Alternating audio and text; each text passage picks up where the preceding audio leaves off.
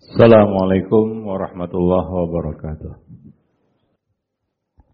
Innal hamdalillah nahmaduhu wa nasta'inuhu wa nastaghfiruh wa na'udzu min shururi anfusina wa sayyiati a'malina. May yahdihillahu fala mudhillalah wa man yudlil fala. أشهد أن لا إله إلا الله وحده لا شريك له وأشهد أن محمدا عبده ورسوله لا نبي بعده أما بعد فإن أفضل الحديث كتاب الله وخير الهدى هدى رسول الله صلى الله عليه وسلم وشر الأمور محدثاتها وكل محدثة بدعة وكل بدعة ضلالة وكل ضلالة في النار Jemaah Jumat kaum muslimin rahimani wa rahimakumullah. Usikum wa nafsi bitaqwallah. Faqad fazal muttaqun. وقال تعالى في كتابه الكريم يا أيها الذين آمنوا اتقوا الله وكونوا مع الصادقين Jemaah Jumat yang dimuliakan Allah. Pertama-tama kita bersyukur atas segala nikmat yang telah kita terima. Selawat beriring salam kita limpahkan untuk Nabi kita Muhammad sallallahu alaihi wasallam. Keluarga beliau, sahabat beliau, dan umat beliau sampai hari kemudian. Jemaah Jumat yang di, yang dimuliakan Allah. Ada satu perkara utama, tapi tidak jadi pilihan.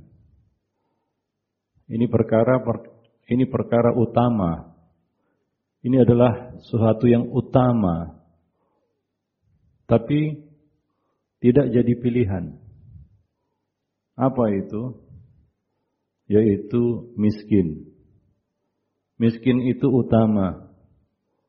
Tapi pasti tidak jadi pilihan. Sering orang-orang menodongkan satu pilihan kaya bersyukur, miskin bersabar.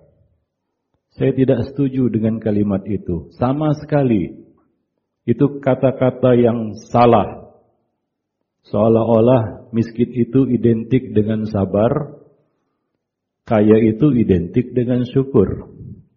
Memangnya orang kaya nggak perlu bersabar, orang miskin tidak perlu bersyukur.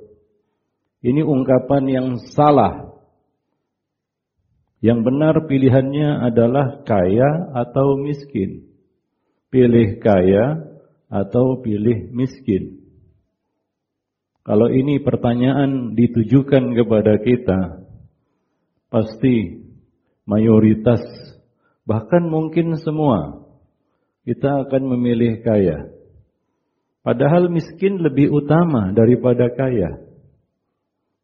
Banyak dalil-dalil yang menjelaskan bahwa status miskin itu lebih utama daripada status kaya. Ada beberapa dalil argumentasi yang menunjukkan bahwa miskin itu lebih utama daripada kaya. Yang pertama adalah itu pilihan Nabi.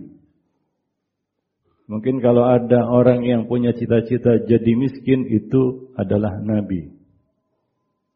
Nabi pernah berdoa, Allahumma ahyini miskinan wa amitni miskinan wahsyurni fi zumratil masakin yaumal qiyamah. Ya Allah hidupkan aku miskin, matikan aku miskin, dan kumpulkan aku bersama orang-orang miskin pada hari kiamat. Jadi ini pilihan Nabi. Nabi miskin. Sebagaimana yang Nabi minta kepada Allah Subhanahu wa taala. Coba sebut Apa yang Allah berikan kepada nabinya dari perkara dunia? Tidak ada. Rumah beliau atapnya rendah sehingga bisa digabai dengan tangan. Cuma satu ruangan. Alas tidur beliau adalah tikar yang kasar hingga membekas pada punggung beliau, bukan kasur yang empuk. Ketika beliau wafat, baju perang beliau tergadai pada seorang Yahudi. Itu pilihan Nabi. Nabi miskin. Kalau kita miskin, kalau eh, banyak mungkin di antara kita ini sebenarnya miskin. Apa bedanya miskin kita dengan miskin Nabi? Beda. Beda kita miskin dengan Nabi miskin. Bedanya di mana? Nabi itu miskin pilihan. Sementara kita ini miskin sudah takdir. Itu bedanya. Miskin tidak jadi pilihan bagi kita. Saya yakin kalau ada anak kita berkata, ya saya punya cita-cita jadi orang miskin kita pasti terkejut. Para jemaah yang dimuliakan Allah. Itu bedanya miskin kita dengan miskinnya Nabi. Miskinnya Nabi itu pilihan. Sementara kita takdir. Maka kalau saya tanyakan, bolehkah kita bersedekah sampai miskin? Jawabnya boleh. Bahkan itulah yang seharusnya. Sedekah itu membuat kita miskin. Bukan kaya. Seperti yang didoktrinkan oleh banyak orang. Bersedekahlah kamu nanti kamu kaya raya. Nabi bersedekah sampai jatuh miskin. Pernah datang kekayaan harta dari Bahrain menggunung di tengah masjid. Itu bagian Nabi. Habis dalam sekejap untuk disedekahkan. Abu Bakar pernah menginfakkan hampir seluruh hartanya. Ketika ditanya apa yang engkau sisakan Allah dan Rasulnya. Bersedekah sampai miskin. Umar pernah menyedekahkan separuh hartanya. Utsman juga demikian. Mereka bersedekah sampai miskin. Karena miskin itu pilihan bagi mereka. Bukan takdir. Beda dengan kita, maklumlah beda level iman. Jemaah yang dimuliakan Allah. Coba pernah suatu ketika Abu Bakar Umar keluar dari rumahnya untuk mencari makan. Gak ada makanan di rumah mereka. Itu orang yang bersedekah seluruh hartanya. Keluar dari rumahnya untuk mencari makan karena di rumah mereka gak ada makanan. Maka boleh bersedekah sampai miskin. Dan itu yang dilakukan oleh para salaf dahulu, bukan pendekatan dunia yang banyak digembar-gemborkan oleh sebagian orang. Bersedekah itu membuat kita kaya raya. Kalau kenyataannya tidak demikian bagaimana? Jemaah yang ini perlu diluruskan. Karena ingat, maka dari itu Nabi sebagai kepala negara di Madinah pemimpin di Madinah. Enggak ada, tidak pernah ada di dalam sejarah bahwa Nabi punya program memberantas kemiskinan. Ada enggak? Enggak ada. Nabi tidak pernah memberantas kemiskinan. Dan Nabi tidak pernah mempermasalahkan banyak dari sahabat-sahabat Nabi itu miskin. Mereka bukan masalah. Justru yang Nabi khawatirkan atas sahabat-sahabat beliau adalah kekayaan.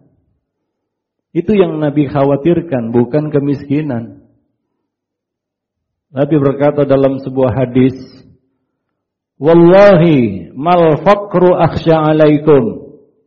Walakin akhsha alaikum antum satolakumud dunya.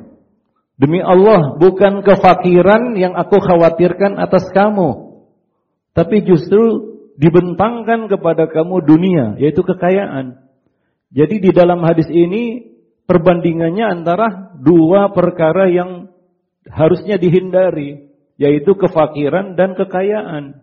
Nabi lebih mengkhawatirkan kekayaan daripada kefakiran. Fakir adalah suatu kondisi yang kita harus berlindung darinya. Pagi petang. Kalau kita baca zikir pagi dan petang, ada salah satu zikir itu bunyinya apa? Allahumma inni a'udzubika minal kufri wal faqr. Ya Allah, aku berlindung dari kekafiran dan kefakiran. Nabi menyebut ke kefakiran itu sebagai bi'sad doji. Seburuk-buruk teman tidur. Para jemaah yang dimuliakan Allah. Ya. Jadi Nabi di dalam hadis itu tidak menyinggung tentang kemiskinan. Yang Nabi singgung adalah kefakiran dan kekayaan. Itu yang Nabi khawatirkan. Dua-duanya menakutkan. Tapi yang lebih menakutkan bagi Nabi justru kekayaan. Jadi itu yang pertama. Bahwa miskin itu lebih utama daripada kaya. Yang kedua, mungkin kita pernah dengar kisah bayi yang bisa bicara dari buayan ibunya. Ada tiga dalam sejarah manusia, dari Adam sampai manusia terakhir. Tiga bayi yang bisa bicara. Salah satunya adalah seorang bayi yang digendong oleh ibunya. Lalu ibunya itu melihat ada orang kaya terpandang. Maka ibunya berdoa, "Ya Allah, jadikan anakku seperti orang itu." Tiba-tiba bayi ini ngomong, dan berkata, Ya Allah jangan jadikan aku seperti orang itu. Kemudian setelah itu si ibu ini melihat orang miskin papa, miskin. Yang mungkin apabila berbicara tidak didengar, meminang tidak diterima. Lalu ibunya berdoa, si ibu ini berdoa, Ya Allah jangan jadikan anakku seperti orang itu. Tiba-tiba bayi ini ngomong dan berkata, Ya Allah jadikan aku seperti orang itu. Ini menunjukkan bahwa ya miskin itu lebih utama daripada kaya. Itu dalil yang kedua. Dalil yang ketiga, Nabi Shallallahu Alaihi Wasallam menyebutkan ya tentang orang-orang yang pertama-tama masuk surga. Mereka adalah kaum du'afa wal masakin, orang-orang miskin dan lemah. Mereka dimasukkan ke dalam sorga 500 tahun lebih dulu daripada orang-orang kaya. Maka bisa kita katakan, cara cepat masuk sorga, cara mudah bertemu Nabi di akhirat nanti adalah jadi orang miskin. Cara cepat masuk sorga, cara mudah bertemu Nabi di akhirat nanti adalah jadi orang miskin. Tapi tetap miskin bukan pilihan. Kalaupun miskin takdir sudah. Jamaah yang dimuliakan Allah. Maka kita jangan memandang sukses tidaknya orang itu di dunia dari status kaya dan miskin. Kebanyakan dari kita kalau kita lihat teman kita kaya raya, ini orang sukses. Kalau miskin, ini belum sukses. Padahal yang paling sukses di dunia adalah orang miskin. Maka berbahagialah antum jika ditakdirkan miskin. Kalau bisa pilihan. Ya, karena kita adalah orang yang sukses. Karena tidak ada orang yang lebih sukses daripada Nabi. Dan bagaimana Nabi? Apakah kaya atau miskin? Miskin. Jemaah yang dimuliakan Allah. Ya, jadi demikianlah ya. Ternyata miskin itu lebih utama daripada kaya. Hanya saja mungkin ya, mungkin kita selama ini lebih banyak membicarakan tentang keutamaan jadi orang kaya. Bisa ini, bisa itu dan lain sebagainya. Dan tidak mengetahui keutamaan-keutamaan jadi orang miskin. Bahwa orang miskin itu adalah orang yang sukses. Fa'tabiru ya ulin nuha.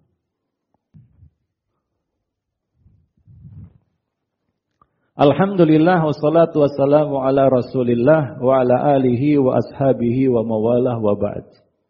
Oleh karena itu, kalau kita buat kajian, judulnya, kiat sukses jadi pengusaha yang sukses, itu banyak yang ikut. Kiat-kiat menjadi pengusaha yang sukses, itu banyak yang ikut. Bayar pun mau itu. Tapi kalau kiat-kiat jadi orang miskin, Mungkin panitianya akan ditelepon. Teleponnya untuk apa? Untuk nanya, apa nggak salah judul itu? Boro-boro bayar, gratis pun mungkin belum ada yang mau datang itu. Belum tentu ada yang mau datang. Kalau judul kajiannya apa? Kiat-kiat jadi orang miskin. Para jemaah yang dimuliakan Allah. Ada satu kekeliruan. Sebuah hadis yang dijadikan dalil bahwa orang kaya itu lebih utama dari orang miskin. Di sini saya jawab. Yaitu apa? Hadis Nabi, Al-yadul ulya khairun min yadis sufla. Mungkin antum pernah dengar hadis itu. Tangan di atas lebih baik daripada tangan di di bawah. Pernah dengar hadis itu ya? Sebenarnya hadis ini bukan menjelaskan tentang keutamaan orang kaya. Tidak, tidak ada ulama yang menjelaskan faedah hadis ini. Salah satunya adalah ini adalah keutamaan orang kaya. Enggak. Salah. Hadis ini tidak menjelaskan keutamaan orang kaya. Hadis ini menjelaskan tangan yang memberi lebih utama daripada tangan yang menerima, yang meminta. Dan sedekah itu bukan monopoli orang kaya. Banyak orang-orang miskin yang rajin bersedekah walaupun jumlahnya nggak sama. Jamaah yang dimuliakan Allah. Ya. Dan kalau kita bandingkan antara orang kaya dan orang miskin, yang lebih banyak tangannya di bawah adalah orang kaya daripada orang miskin. Orang miskin untuk apa dia minta-minta? Kecuali orang fakir. Karena dia sudah cukup. Sama seperti orang kaya, mungkin dia tidak mau meminta-minta. Parah sekali kalau orang kaya minta-minta. Tapi dalam sisi yang lain, tangan di bawah itu adalah tangan yang banyak meminta. Tangan di atas adalah tangan yang banyak memberi dan membantu. Lebih banyak siapa yang minta tolong? Orang kaya atau orang miskin? Orang kaya lebih banyak minta tolong daripada orang miskin. Orang kaya sikit-sikit teriak minta tolong. Listriknya ngadat minta tolong, airnya ngadat minta tolong. Hidupnya serba minta tolong. Minta tolong sama siapa dia? Sama orang miskin. Maka dari itu, yang banyak buat masalah itu dua, dua jenis manusia, Pak. Yang pertama orang fakir, ini adalah sesuatu yang harus kita berlindung darinya. Karena kefakiran itu membuat kita hina. Harus minta-minta, berhutang sana, hutang sini. Gali lobang, tutup lobang. Lupakan korban lama, cari korban baru. Nah itu orang fakir itu. Ya. Dan yang kedua orang kaya. Yang paling banyak buat masalah itu ya dua jenis manusia ini. Jemaah yang dimuliakan Allah. Coba lihat. Orang kaya itu banyak hutangnya, Pak. Daripada orang miskin. Orang miskin segan berhutang. Dia mau berhutang pun dia nggak pede. Karena mungkin orang nggak memberinya hutangan. Tapi orang kaya, mungkin dia pede untuk berhutang. Karena dia merasa bisa bayar. Bisa bayar tapi lupa. Orang fakir berhutang untuk menutupi kekurangannya. Orang kaya berhutang untuk menambah kekayaannya. Apalagi manusia punya sifat tomak. Dapat satu mau dua lembah. Dapat dua lembah mau tiga lembah. Maka untuk menambah lembah-lembahnya ini, dia berhutang. Jadi orang kaya itu lebih banyak berhutang daripada orang miskin. Jadi ini semua menjelaskan kepada kita, ternyata yang paling enak hidup di dunia ini adalah jadi orang miskin. Hidup cukup-cukupan aja, nggak lebih dan nggak kurang. Nggak ada beban, nggak ada tuntutan-tuntutan macam-macam yang membuat kita pusing kepala. Jemaah yang dimuliakan Allah. Maka kalau kita ditakdirkan miskin, karena kebanyakan kita ini miskinnya takdir bukan pilihan, maka berbahagialah. Antum adalah orang yang sukses. Dan mudah-mudahan itu adalah jalan yang Allah berikan bagi kita untuk cepat masuk surga dan cepat bertemu Nabi nanti di akhirat. Inna Allah malaikatahu yusalluna ala nabi. Ya Allah, amanu sallu alaihi wa sallimu taslima. Allahumma salli ala Muhammad wa ala ali Muhammad kama sallaita ala Ibrahim wa ala ali Ibrahim innaka Hamidum Majid. Allahumma barik ala Muhammad wa ala ali Muhammad kama barakta ala Ibrahim wa ala ali Ibrahim innaka Hamidum Majid. Allahumma fir lil muslimina muslimat al mu'minina wal mu'minat al ahya minhum wal amwat ya hajat. Rabbana zalamna anfusana wa illam taghfir wa tarhamna lanakunanna minal khasirin. Rabbana afrigh alaina sabran wa tawaffana muslimin.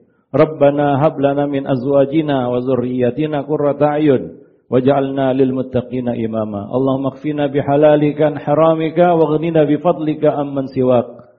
Allahumma inna nas'alukal huda wat tuqa wal afafa ghina. Rabbana atina fid wa fil akhirati hasanah wa qina adzabannar. Ibadallah rahimakumullah, innallaha ta'ala yaqulu fi kitabil majid wal asri innal insana lafi khusrin illa alladziina amanu wa amilus solihat wa tawasaw bil haqqi wa tawasaw bis sabri wa aqimis salah.